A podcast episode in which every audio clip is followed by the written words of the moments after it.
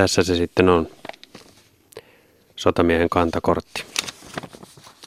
Eli täydellinen kertomus hänen historiastaan Suomen puolustusvoimissa. Sotilaspassissa ei ole valokuvaa, kuten nykyisin on, tai sitten sitä ei ole tähän nivaskaan kopioitu.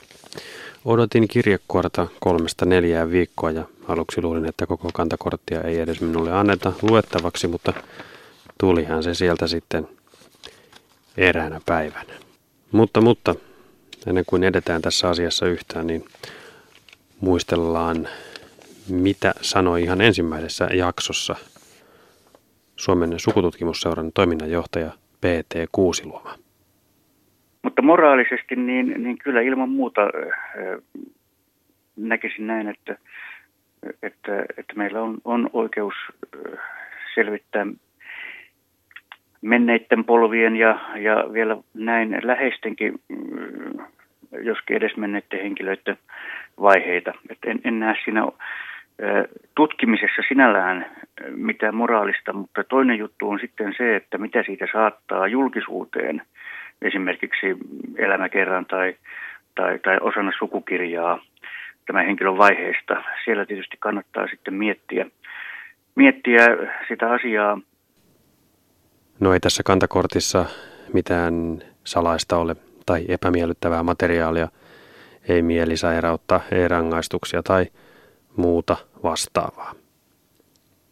Kyseessä on nippu kopioita, ei alkuperäisiä papereita tietystikään. Aluksi on kutsuntaosa, eli se osa, jossa henkilö määrätään astumaan varusmiespalvelukseen, millä nimellä se siis nykyisin tunnetaan. Kaksi asiaa kiinnittää huomiota ensimmäisellä sivulla. Varusmiespalveluksen joukko-osasto on PPP-2 ja sotamiehen suhteellinen pieni fyysinen koko. Hän on vain 163 senttimetriä pitkä ja painoa vaivaiset 55 kiloa. PPV-2 tarkoittaa polkupyöräpataljoonaa, jonka sijaittipaikka on ollut Valkijärvellä. Nykyisin se sijaitsee luovutetulla alueella. Vuoden palvelusajalta sotamiehellä ei ole merkintöjä, ei ylennyksistä, ei palkinnoista, ei rangaistuksista. Ainoastaan käytöskohdassa mainitaan lyhyesti hyvä. Ja edempänä mainitaan toimiminen PK, eli pikakivääri miehen ilmeisesti. On isän nimeä, on ammattia, äidinkieltä, siviilisäätyä, asuinpaikkaa ja niin edelleen. Sitten paperinipussa on kopio sotilaspassista. Ei uutta tietoa, mutta monelle on kuulemma tärkeää, kun saa nähdä sukulaisen omakätisen allekirjoituksen alkuperäisessä sotilaspassissa. Tässä on allekirjoitus, mutta tämä on siis kopio. Kantakortissa on jäljempänä myös lääkärin tarkastuskortti, jossa on yleistä asiaa sen hetkisestä sotilaan terveydentilasta. Terve, joskin hyvin hontelo varusmies on siis ollut kyseessä. Palveluksen alussa painoa on siis vaivaiset 55 kiloa, kun sitä parhaimmillaan myöhemmin palvelusaikana on lähes 73 kiloa. Eli kruunu on pitänyt poikansa silloinkin leivässä ja lihassa. Rokotteet, hampaat ja kuumelut on kaikki laitettu ylös ja muutama hammas on varusmiespalveluksen aikana poistettu. Varusmiesajan perään tulee sivu, jossa kerrotaan palveluksesta liikekannallepanon jälkeen. Maininta löytyy edelleen parisuhteesta, siviiliammatista ja palveluksen laadusta ja on edelleen myös tämä maininta pikakivääri miehenä toimimisesta. Mutta ei ylennyksiä, ei arvomerkkejä, ei kiitosta eikä valittamista tai muita mainintoja. Ei haavoittumisia tai sairauksia. Vain viimeisessä kohdassa numerolla 41 huomautuksia. Siihen on kirjoitettu kaatunut ensimmäinen 12.1939 Kuotiin lammella. Allekirjoitus on reservin Vänrikki Nykäsen.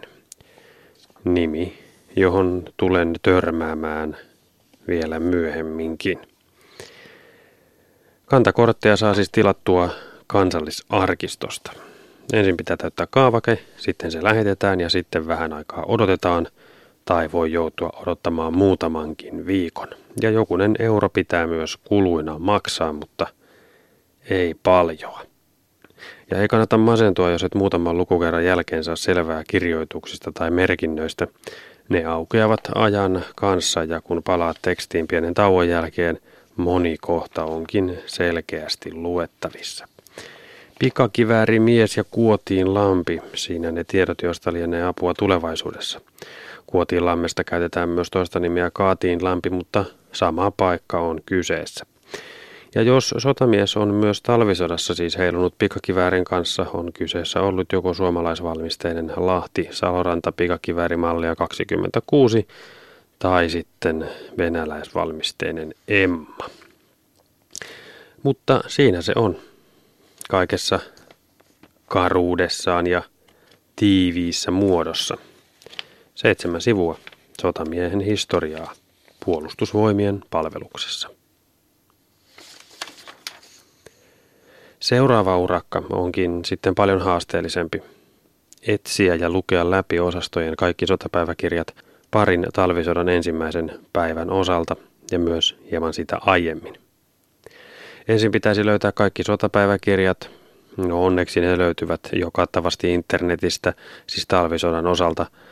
Arkistolaitoksen Vakka, arkistokanta, on se paikka, josta niitä voi etsiä.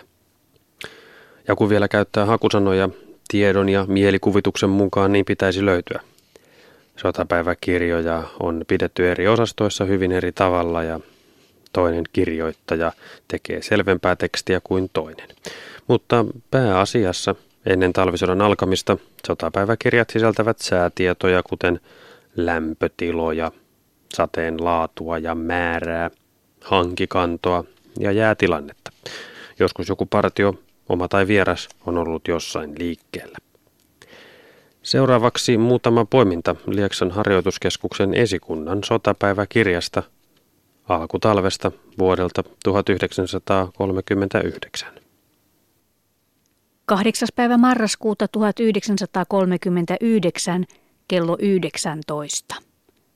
Havaittu kolmemiehinen venäläinen partio, yksi miehistä huusi suomeksi, tulkaa käymään tällä puolella.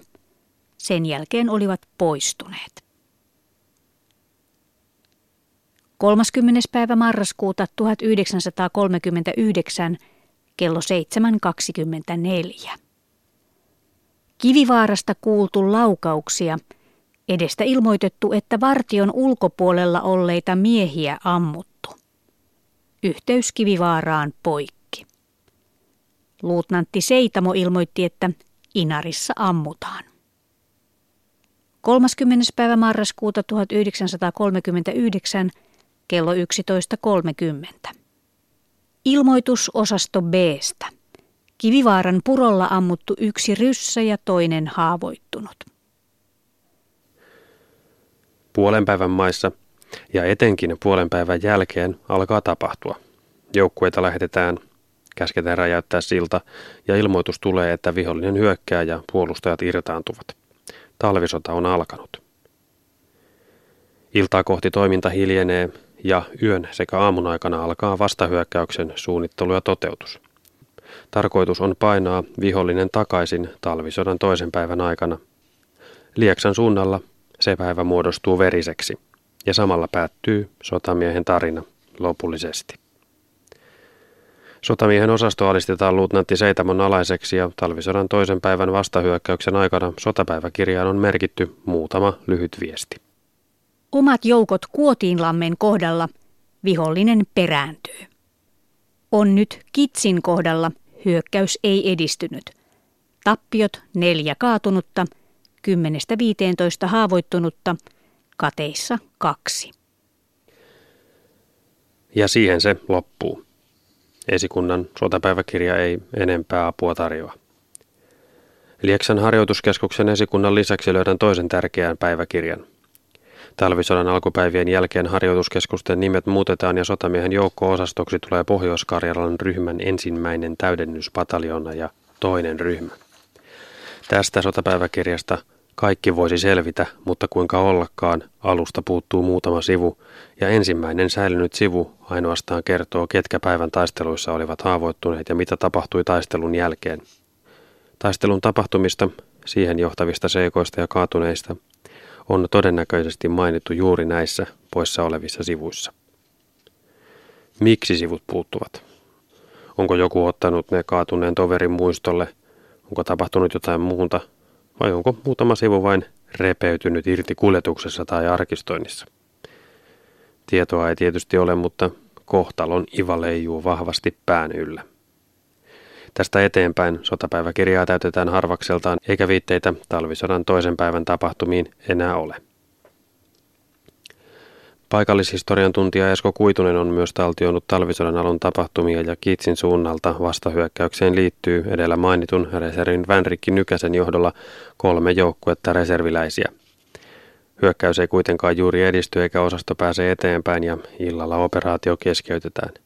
Päivän mittaan taistelussa kaatuvat alikersantti Härkönen, korporaali Palonen, sotamies Tolvanen ja sotamies Turunen. Yhden henkilötietoja ei ole.